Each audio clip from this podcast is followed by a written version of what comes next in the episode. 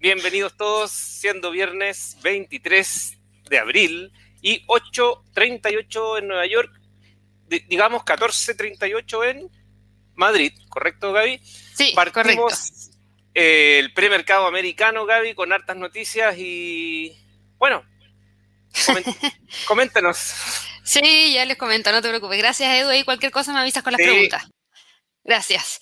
Bueno, buen, bienvenidos a todos aquí al premercado americano, última sesión de trading de la semana para el mercado accionario, para el mercado forex, para materias primas. Ya saben que las criptos continúan durante el fin de semana, así que ahí también pueden seguir operando, pero hoy día vamos a revisar lo que ha pasado con la entrega de reportes trimestrales de American Express. Como hemos venido haciendo todos los días, en el premercado hemos destacado algún reporte de ganancia trimestral y hoy día vamos a partir hablando acerca de American Express que reportaba su, eh, obviamente, resultado trimestral en el premercado. La próxima semana tenemos una gran, gran, gran cantidad de empresas que reportan. Yo ya revisé el calendario, hay un día que reportan más de 180 empresas, otro día que reportan alrededor de 200, tenemos yo creo que fácilmente más de 300 empresas que reportan la próxima semana y todas las tecnológicas van a estar dentro de esa entrega de reportes, así que hoy día Quizás dentro de un par de horas más va a estar disponible el reporte que encuentran en nuestro sitio web www.inversionesytrading.com. En la sección de herramientas de trading dice reportes trimestrales. Ahí van a encontrar las que nosotros destacamos para la próxima semana, porque hay un montón de acciones, pero aquí nosotros vamos a destacar las que ustedes me preguntan directamente a través del chat, ya más o menos sé sus preferencias, así que por eso voy a trazar el calendario para el día de el día de hoy para la próxima semana. Y estén muy atentos porque también no es solo la imagen. Acá abajo encuentran información respecto a los niveles de precio clave para las compañías. Así que pueden ir viéndolo. Esto se puede ampliar para que así puedan ver los niveles eh, bien y no estén de esa forma viendo niveles que no sean los correctos, así que para que ahí lo tengan presente. Pero bueno, hoy día teníamos American Express y American Express entregó su reporte de ganancia trimestral y fíjense en lo siguiente, Fíjense en el reporte de ganancias trimestral que tuvimos. American Express superó con mucha facilidad lo que el mercado estaba esperando para la compañía durante la jornada de trading del día de hoy. Ya no tuvimos ninguna sorpresa en ese sentido negativa, sino que por el contrario, American Express sí fue capaz de entregar un reporte de ganancias trimestrales que superaron por sobre todas las estimaciones. Lo único que pasó aquí es que los ingresos quedaron muy cortos. Entonces tuvimos algo positivo y otro lado algo negativo. Y recordemos que este es el gigante de las tarjetas del Dow Jones. Es el que tiene bastante peso dentro de la composición del Dow Jones. Y aquí hay que tener presente que si bien hay tendencias económicas que siguen mejorando a raíz del proceso de vacunación, esto no ayuda a que haya un gran ingreso que pueda recibir American Express y por lo mismo las acciones hoy en día están con sentimiento bajista. Los analistas esperaban que el beneficio por acción de American Express cayera un 15% hasta los 1,68 dólares. ¿Por qué? Porque los ingresos disminuyeron alrededor de un 10% hasta 9.240 millones de dólares. ¿Cuáles fueron los resultados? Las ganancias de American Express aumentaron un 22% hasta 2,41 dólares por acción. Súper bien. Fíjense, los analistas esperaban 1,68 dólares por acción y se tuvo 2,41 dólares por acción. Si ustedes solamente miraran ese número, estarían mirando mal el mercado accionario porque no pueden solamente mirar esa información, tienen que complementarlo con otro dato que siempre es súper importante, que tiene que ver con los ingresos de la compañía. Una cosa son los beneficios por acción y otra cosa son los ingresos por la compañía. Si ustedes se fijan solamente los beneficios por acción, están dejando de lado una información súper importante. Y aquí es donde viene el punto y por qué se explica el movimiento hacia la baja por parte de American Express, porque American Express, si ustedes hubiesen guiado solamente por los beneficios por acción, hubiesen dicho, Gabriela, voy a comprar porque la acción va a subir, va a explotar. Y ahora mismo la acción está cayendo un 4,66%. De ayer cerró en 147,16, ahora cotiza en 140,30, es decir, cae 6 dólares con 86 centavos. Y ustedes dirán, ¿por qué cae si los beneficios por acción fueron súper buenos? Sobrepasaron con creces lo que el mercado esperaba. Bueno, les falta analizar la otra parte. Insisto, no se queden solo con los beneficios por acción es un dato importante, pero no es el único que hay que mirar. Y en este caso, si ustedes se fijan en los ingresos de American Express, los ingresos cayeron en un 12% hasta 9.060 millones de dólares. Y aquí es donde tenemos la diferencia con lo que el mercado esperaba, porque el mercado esperaba una disminución de tan solo un 10%, es decir, que llegaran a 9.240 millones, y la caída fue mayor, un 12%. Y eso nos dejó con 9.060 millones de dólares. Así que las ganancias, eh, la verdad es que no lograron encontrar lo que el mercado esperaba. A raíz de lo mismo, las acciones venían cayendo con bastante fuerza muy tempranito y profundizan ahora las caídas y nos dejan en los niveles actuales. Y la verdad es que hay que seguir viendo qué es lo que puede ocurrir con esta compañía. Fíjense en lo siguiente, tenemos acá al precio de este instrumento con un movimiento hacia el alza desde el 27 de enero, pasando por los mínimos del 23 de marzo, que hoy día confirma la ruptura, porque ayer estábamos muy pegaditos en torno a ese nivel, moviéndonos entre los 144, 152, y finalmente el precio salió de esa zona de congestión, continuó con el movimiento hacia la baja, pero con mucha fuerza a raíz de estos reportes de ganancias trimestrales que, insisto, no fueron positivos, no podemos mirar solamente los beneficios por acción. Y desde ahí el precio fue a buscar el próximo nivel de soporte en torno a los 140 y en extensión los 136. Esos son los próximos niveles que tenemos para American Express, que el precio podría tratar de alcanzar. Para la jornada de trading del día de hoy, podría darse el alcance de los 140. Estamos muy cerca de esa zona en el premercado y eso podría dejarnos con el precio cotizando en torno a esos niveles. Así que ahí para que lo tengan presente.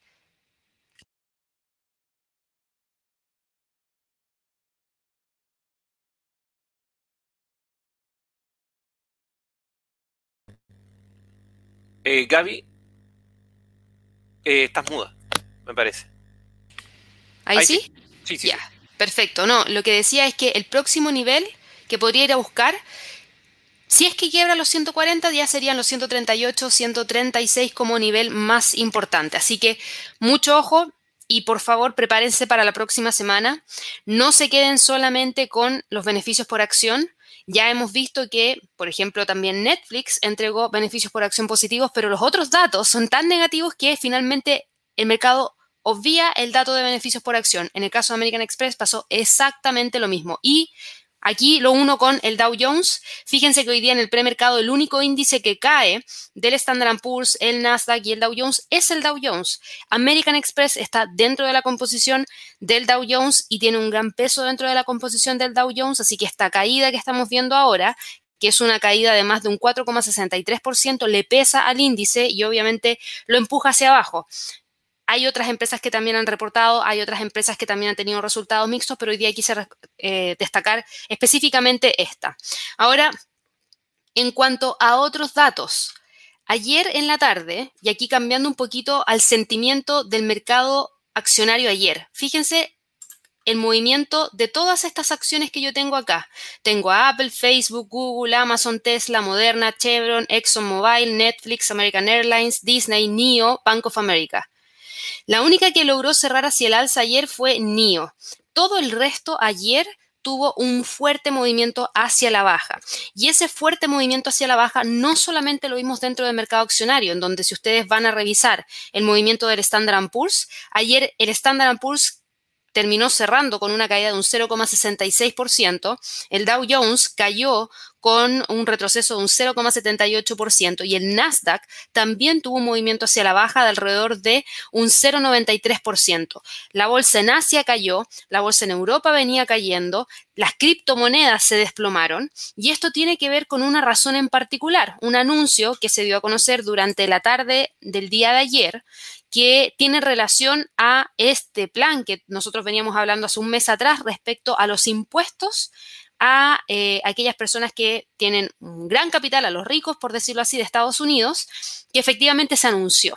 El presidente Joe Biden quiere destinar dinero real a ayudar a los trabajadores despedidos a conseguir nuevos puestos de trabajo en industrias en crecimiento, como por ejemplo la energía verde, la sanidad, como parte de su paquete de empleos e infraestructuras que presentó de 2,3 billones de dólares. Y Biden está intentando un delicado acto de equilibrio, ya que pide una remodelación de la industria energética del país, reduciendo en ese sentido la dependencia de los combustibles fósiles y de las centrales eléctricas de carbón para cumplir los agresivos objetivos de emisiones climáticas que tienen.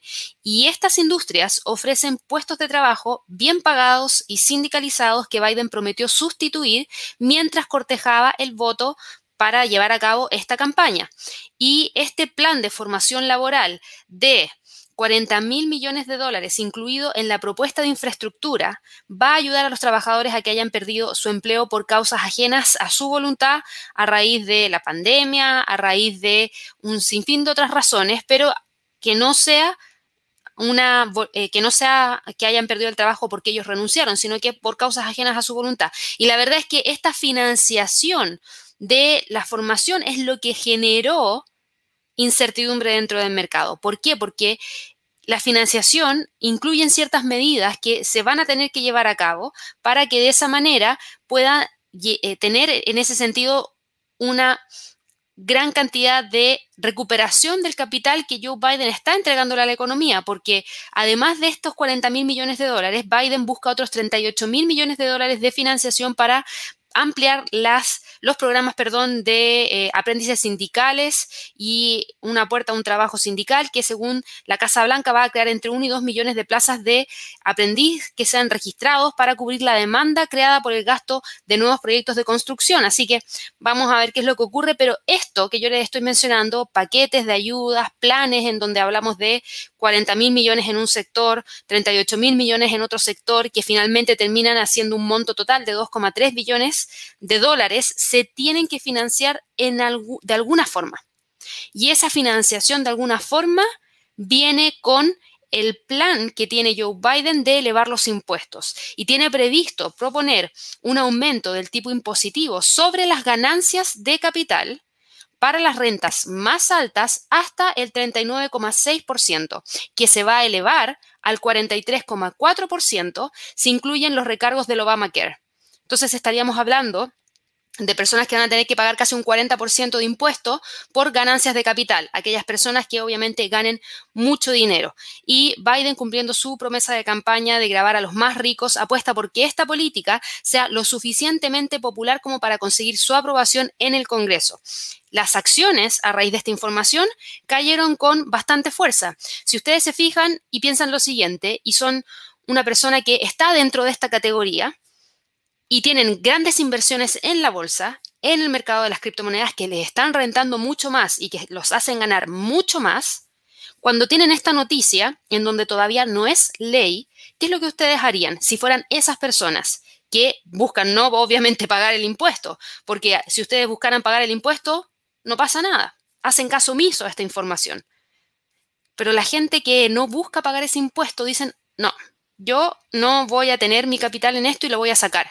Y van y empiezan a liquidar las operaciones, las operaciones de inversión que tenían en el mercado accionario, liquidar las operaciones que tenían dentro del mercado de criptomonedas, porque al final del día, independiente de si el mercado de las criptomonedas esté, por ejemplo, regulado o no, igual ellos reciben ganancia de capital, independiente de lo que ocurra. ¿Por qué? Porque si una persona paga en efectivo, no hay ningún problema ese dinero no es traqueable. Pero si tú vas y pagas y te compras un auto o compras una casa o compras algo que significa un gasto mayor, eso sí queda registrado en, por lo general, eh, los servicios de impuestos internos que tiene cada país y eso hace que se levanten alertas, entonces igual tienes que declarar la ganancia de capital porque de lo contrario igual se van a dar cuenta que tú estuviste gastando dinero que no saben de dónde sacaste. En el caso de los más ricos, también hay forma de generar un, aunque sea un, por ejemplo, en el caso de las criptomonedas, que muchos dirían, sí, Gabriela, pero los wallets no tienen nombre ni, apellido, son anónimos completamente, sí. Es correcto, y las transferencias por lo general hay secretos bancarios, etcétera, pero en algún momento te vas a gastar el capital. O sea, si te ganaste 20 millones, eh, no hablemos de dólares, pero pensemos que se ganaron un millón de dólares, ¿qué van a comprar en efectivo un millón de dólares?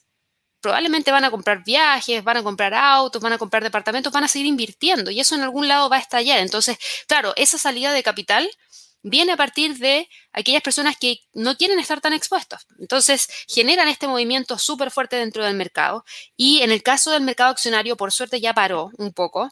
De hecho, por eso vemos un leve rebote por parte del Nasdaq, por parte del Standard Poor's, porque si bien hay incertidumbre respecto a este tema, eh, la verdad es que eh, si uno se fija, aunque las acciones se desplomaron ayer tras este informe, que fue un informe que no es oficial, es un informe que entregó Bloomberg. Bloomberg entregó esta información tras un análisis que realizó y que llevó a que la bolsa reaccionara. Hoy en día está reaccionando con un poquito de calma al plan, eh, muchos estaban apuntando a la probabilidad de largas negociaciones de esto en el Congreso, por ende no sería algo inmediato, sino que tendría que conversarse bastante. Y por lo mismo están diciendo, ok, probablemente eh, quizás tome tiempo, así que hay espacio, no hay para qué asustarse de inmediato. Ahora, vuelvo a repetir, este plan de subir los impuestos a los estadounidenses más ricos sería el mayor aumento de la historia en los gravámenes sobre las ganancias de las inversiones en Estados Unidos. Y esto recuerden que también marca una pauta para el resto del mundo, así que vamos a ver qué es lo que ocurre, pero UBS, por otro lado, advirtió que las valoraciones de las acciones se verían afectadas en un 7% aproximadamente, ya que una tasa más alta empañaría obviamente el sentimiento que tiene el mercado. Así que podríamos ver alguna corrección. Hace un par de días atrás me preguntaban, ¿estamos frente a una gran corrección dentro del mercado accionario?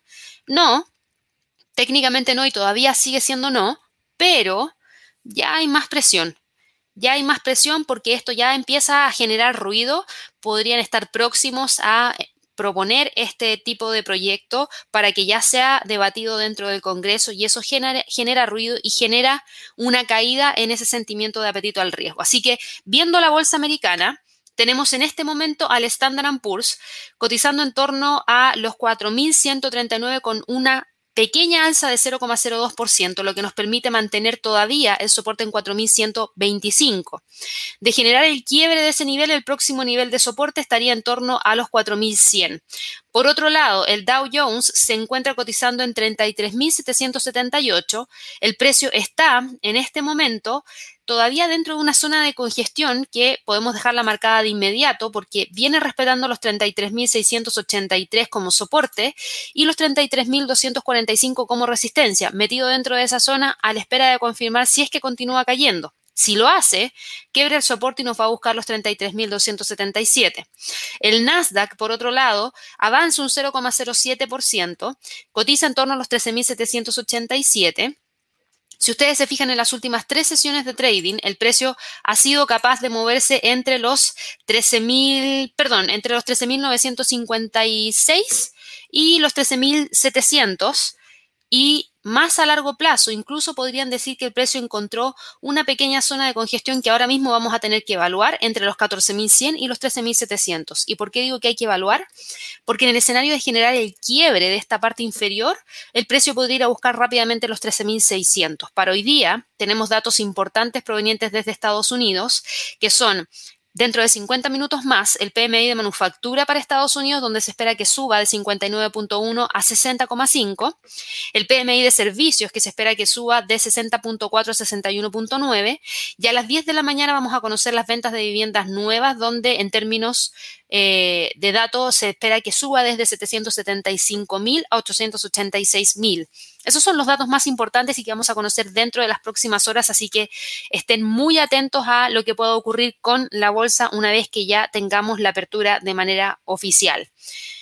Este sentimiento que yo les mencionaba ayer también fue absorbido por otras bolsas, como por ejemplo el Nikkei, que continuó con el movimiento hacia la baja hoy día y cayó un 0,17% y terminó cerrando en torno a los 28.888 puntos aproximadamente. Hay todavía mucha preocupación respecto al tema de la pandemia. Lamentablemente en la India se volvió a registrar un nuevo máximo número de contagios, lo que aumenta la alerta respecto a que puedan surgir nuevas variantes en ese país y que luego puedan llegar al resto del mundo y eh, eso obviamente que genera preocupación, más el movimiento de caídas dentro de la bolsa en Estados Unidos que también se replicó en las primeras horas de las operaciones en Asia. Para Europa, Europa, si ustedes se fijan, viene cayendo. El Eurostox retrocede un 0,34%, el DAX cae un 0,48%, el IBEX cae un 0,48%. Y esto tiene que ver también con lo siguiente, ese sentimiento continúa presente. Si bien si nosotros vamos al calendario económico, se van a dar cuenta que conocimos datos provenientes desde la zona euro. Lo que conocimos fue lo siguiente, conocimos que el PMI de manufactura de Alemania estuvo súper bien porque logró quedar en 66,4, que es mejor que 65,8, que era lo que el mercado esperaba, pero cayó en comparación a la lectura del mes pasado. Si miramos el PMI de servicios de Alemania, también cayó de 51,5 a 50.1 más de lo que el mercado espera y eso no es positivo. El PMI de la zona euro, perdón, de Francia, de manufactura, también quedó por debajo de la lectura del mes pasado en 59.2 y el de servicios logró subir de 48.2 a 50.4. Y finalmente lo que tuvimos como PMI de servicios para la zona euro logró mostrar una leve mejoría de 49.6 a 50.3 y en el sector de manufactura subió de 62,5 a 63,3.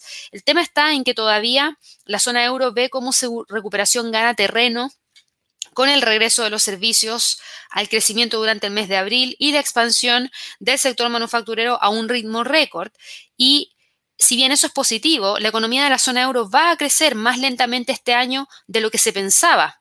Ya se esperaba tener una recuperación lenta, pero ahora se espera que sea aún más lenta y es probable que un aumento temporal de la inflación supere también una proyección anterior, según lo que mostraban también una encuesta que se publicó hoy día del Banco Central Europeo, eh, un día después de que el Banco Central Europeo dejara su política monetaria sin ningún tipo de cambio.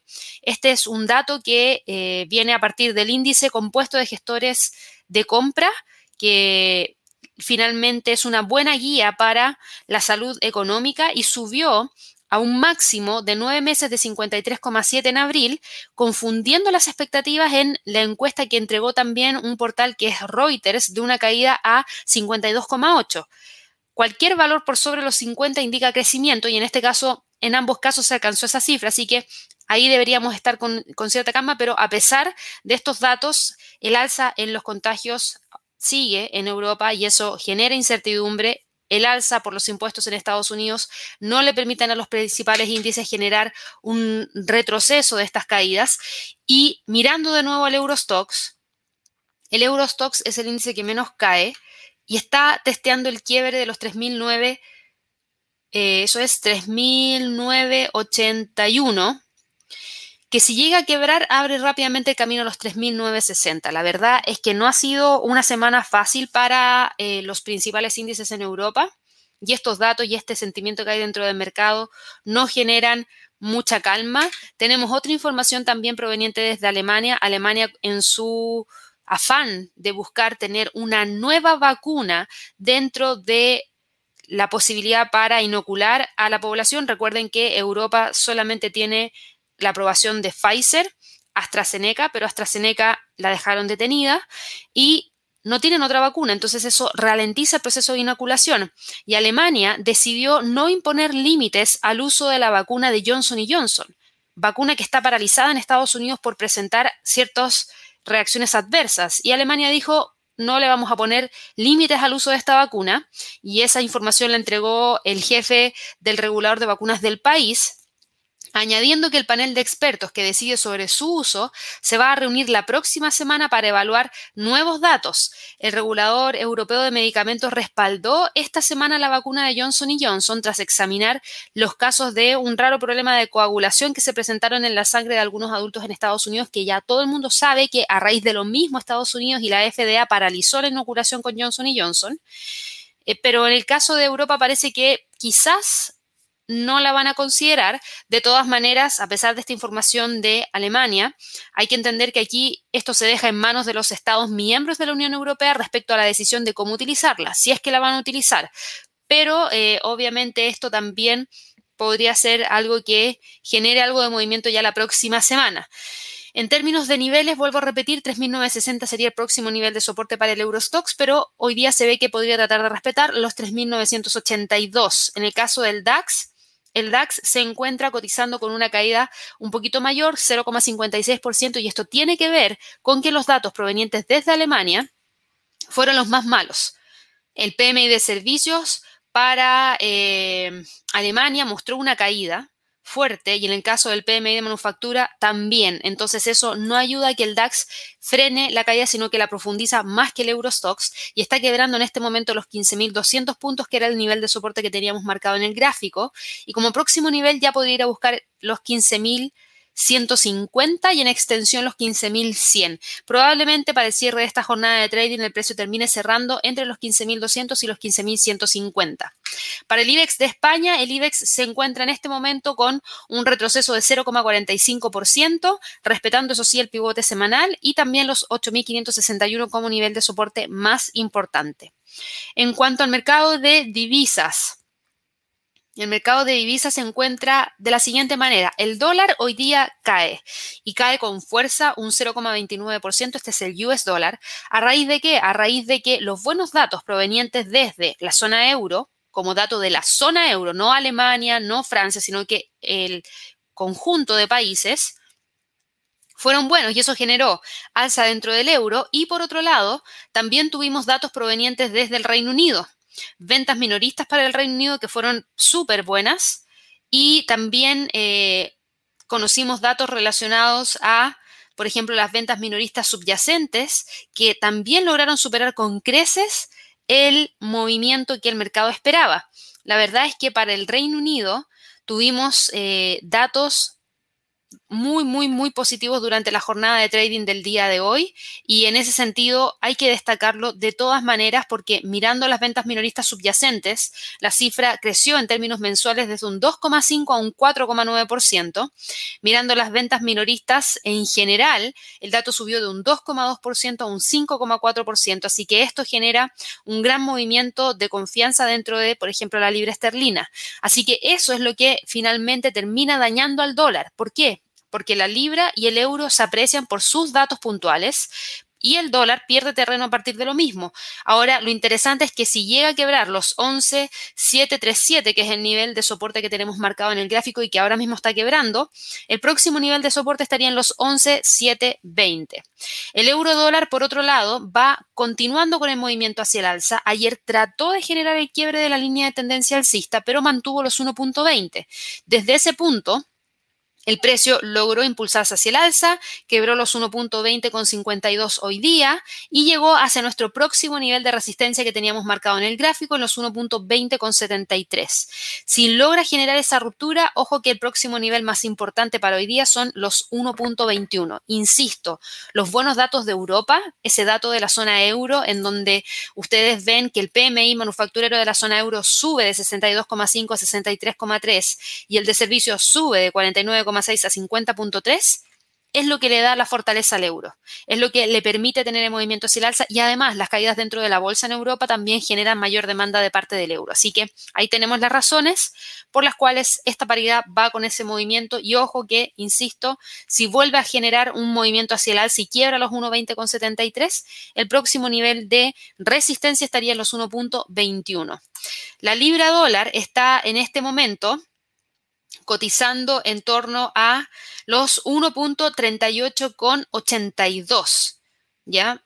Tenemos al precio también aquí tratando de recuperar la zona que dejó ayer cuando generó el quiebre del canal alcista, que era lo que estábamos monitoreando. Ayer estábamos esperando ver si es que el precio lograba quebrar los 1.3850, que se veía bastante probable porque el cuerpo de la vela, cuando estábamos analizándolo, ya traía bastante presión hacia la baja. Finalmente cerró por debajo de ese nivel, pero podríamos decir que es un falso rompimiento, porque hoy día nuevamente retoma el alza, busca quedar dentro del canal, pero obviamente detiene el movimiento alcista en torno a los 1.39. El dólar frente al yen se encuentra cotizando con fuertes caídas. El yen japonés sigue siendo demandado como instrumento de refugio. No es el único. Hay más demanda de instrumentos de refugio, como por ejemplo en el caso del oro. Así que probablemente aquí podamos ver una extensión de las caídas y fíjense que al quebrar los 108, al quebrar los 107,91, el precio lo único que hace es mantener la tendencia bajista e ir a buscar el próximo nivel de soporte si es que logra cerrar por debajo de los 107,50, el próximo nivel de soporte estaría en 107,20.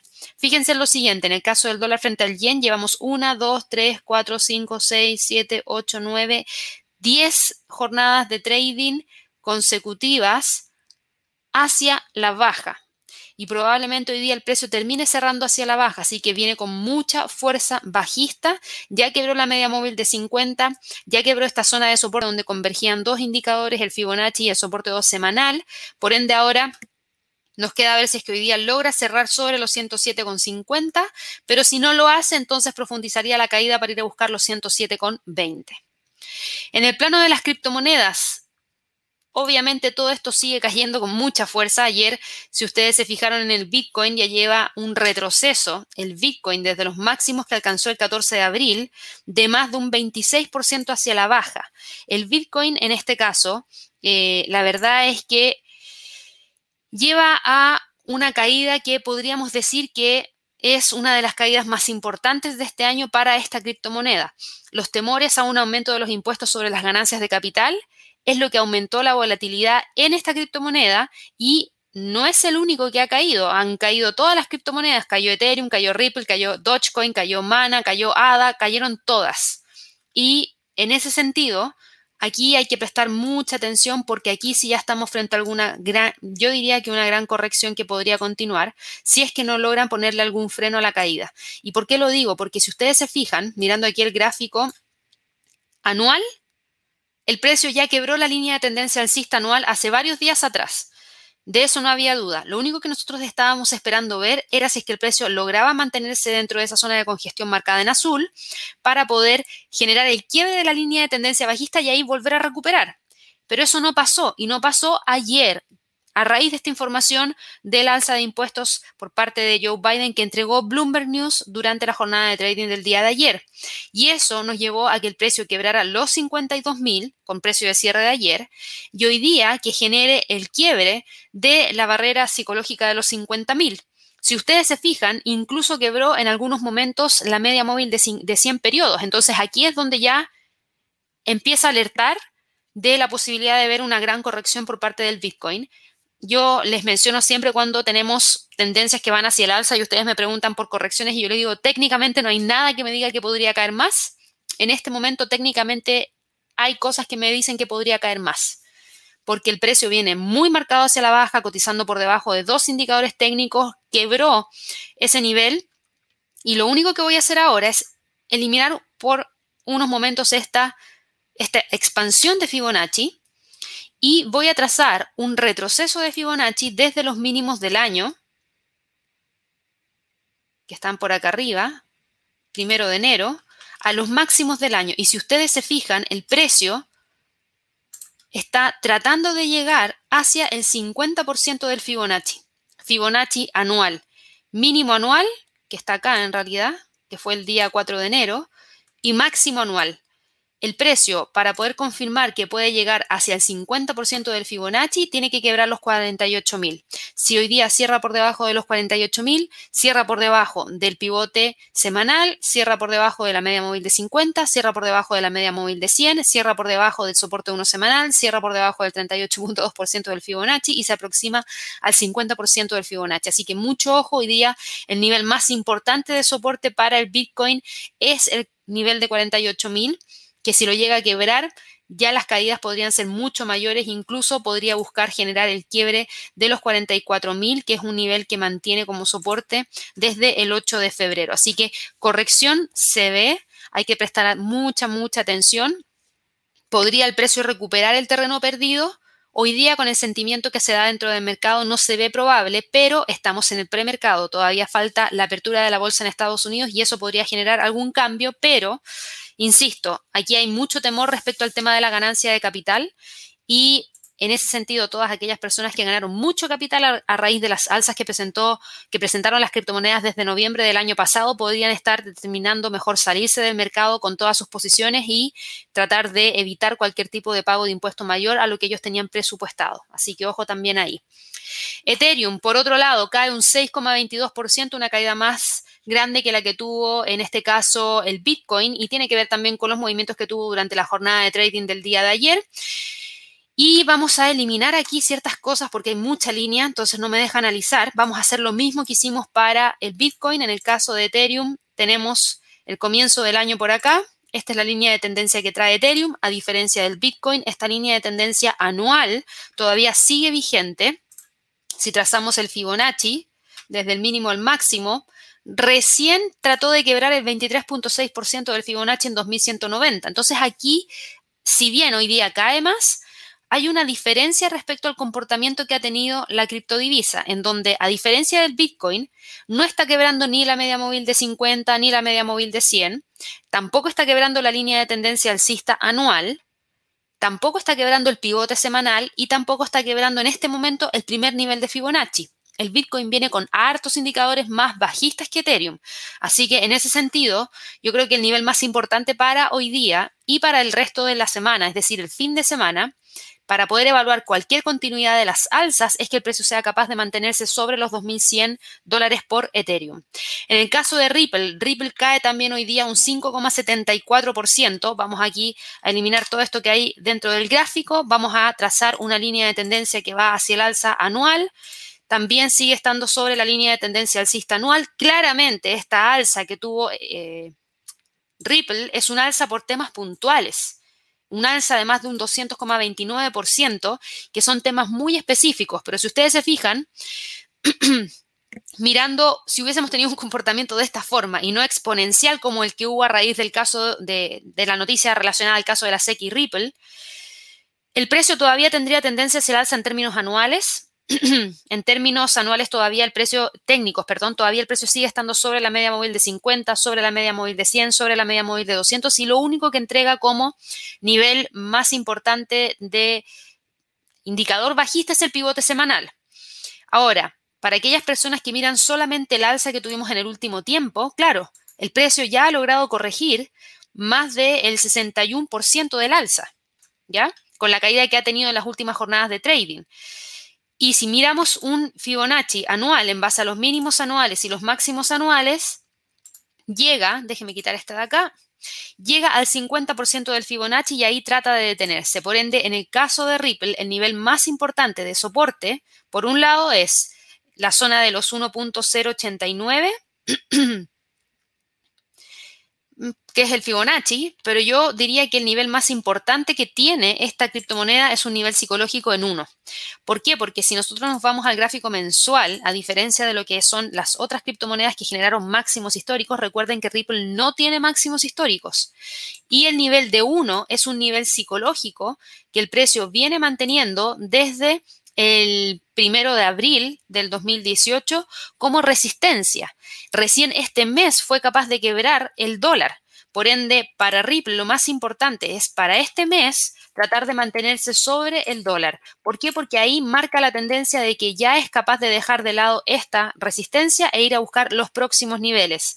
Así que hay que seguirlo muy de cerca para ver si es que efectivamente logra mantener el nivel una noticia relacionada al caso de la SEC, en donde Ripple salga ganador, podría ayudar a que esto cambie, pero si eso no está presente, entonces mucho ojo porque también viene con presión bajista importante. No podemos obviar lo, técnico que nos arroja el gráfico. Fíjense la presión bajista que trae, bueno, que en realidad es para todas las criptomonedas. Pero el que sí nos entrega más señales de indicadores es el Bitcoin. El Bitcoin tiene más historia en términos de gráfico. El Bitcoin ha tenido movimientos importantes hacia arriba, correcciones, etcétera. Y la verdad es que hoy día está entregando quiebres de niveles súper importantes porque las medias estaban muy pegadas al precio y eso genera quiebres interesantes. Binance cae tan solo un 1,67% y yo diría que aquí hay un poquito de precaución no necesariamente cambio. Y digo precaución porque si bien el precio quiebra la línea de tendencia hacia el alza, que es la que estamos viendo ahora, se mantiene sobre el 38.2% del Fibonacci y a diferencia del resto, Binance está lateral. No está con una pendiente tan marcada hacia abajo. Así que aquí se ve algo interesante también. Mana, que no me han preguntado hace días, está con caídas de un 8,74%. Eh, y eso nos deja, es que tiene poca historia Mana en realidad, pero eh, eso nos deja con el respetando esta línea de tendencia hacia el alza que trae desde los mínimos del primero de marzo, mínimos del 7 de abril, en este momento la respeta y como nivel más importante de soporte para hoy día sería el nivel de soporte en torno al dólar. Y ADA, por otro lado, que cae un 5,5%, fíjense nada, ADA también está con señales importantes de quiebre de indicadores técnicos. ¿Por qué lo digo? Porque voy a eliminar estos, estos gráficos. Fíjense en lo siguiente, si miramos solamente el indicador técnico, el precio ya fue capaz de quebrar la media móvil de 50, ya fue capaz de quebrar el punto pivote y también quebró momentáneamente la media móvil de 100. Se parece mucho a lo que está haciendo el Bitcoin. Y cuando empezamos a ver quiebres de esos niveles, de esos indicadores técnicos, hay señales de alerta. Por otro lado, tenemos líneas de tendencia hacia el alza que para ADA se quebraron hace rato. Esta era la línea de tendencia alcista que teníamos acá. Si miramos una línea de tendencia alcista anual, esta es la línea de tendencia alcista anual y por supuesto que se mantiene todavía presente. Fibonacci desde los mínimos al máximo anual, el precio todavía mantiene el 38.2% del Fibonacci, por ende, para el corto plazo, el nivel más importante de soporte para ADA es la zona del dólar. Fíjense que aquí, en las últimas tres que hemos visto, el nivel más importante tiende a estar en torno al dólar. Así que vamos a ver si es que efectivamente lo logra mantener. Es un nivel psicológico que muchas de ellas van a tratar de pelear. Así que a ver qué es lo que ocurre durante el fin de semana. Recuerden que el fin de semana las criptomonedas siempre sorprenden.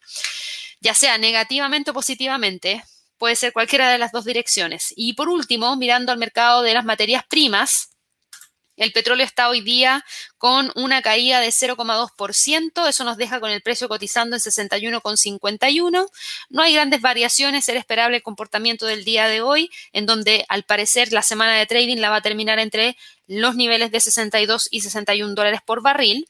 En cuanto al oro, el oro sí tiene algo interesante. ¿Por qué? Porque logra moverse hacia el alza, logra avanzar más de un 0,28% y logra mantenerse sobre los 1780, que era el nivel de soporte que estábamos testeando para ayer, esperando que el precio lo respetara porque de esta forma podía continuar con el movimiento hacia el alza. Y hoy día el precio se mantiene sobre los 1780, al parecer va a tratar de cerrar entre los 1800 y los 1780, lo que no es malo. No es malo, ¿por qué? Porque trata de consolidar el precio en estos niveles que están por sobre el canal. La próxima semana vamos a tener que estar muy atentos a ver si es que efectivamente logra mantenerse sobre este nivel y continuar con el movimiento hacia el alza. Recuerden, el nivel más importante de resistencia está en los 1800. Así que bueno, ya con eso termino esta sección. Me demoré un poquito más porque había harto que comentar, había harto movimiento y harto nivel, sobre todo en las criptomonedas que actualizar, porque las caídas de ayer fueron súper fuertes. Y para que ustedes se fijen, se me había olvidado mostrarles este gráfico, el sentimiento que hay es bastante fuerte, sentimiento de miedo dentro del mercado, en donde en la línea roja es el movimiento de Ethereum, la línea de color amarillo es eh, Ripple, tenemos también el color azul que es Bitcoin, y si se fijan, esto generó mucho temor porque el movimiento hacia la baja, que ya traía Ripple y ya traía Bitcoin, que no necesariamente lo traía Ethereum porque estaba más lateral, igual se profundizó a raíz de esta noticia. Así que ahí hay que prestar un poquito más de atención. Que tengan un excelente fin de semana, que descansen y nos vemos el lunes. Hasta luego.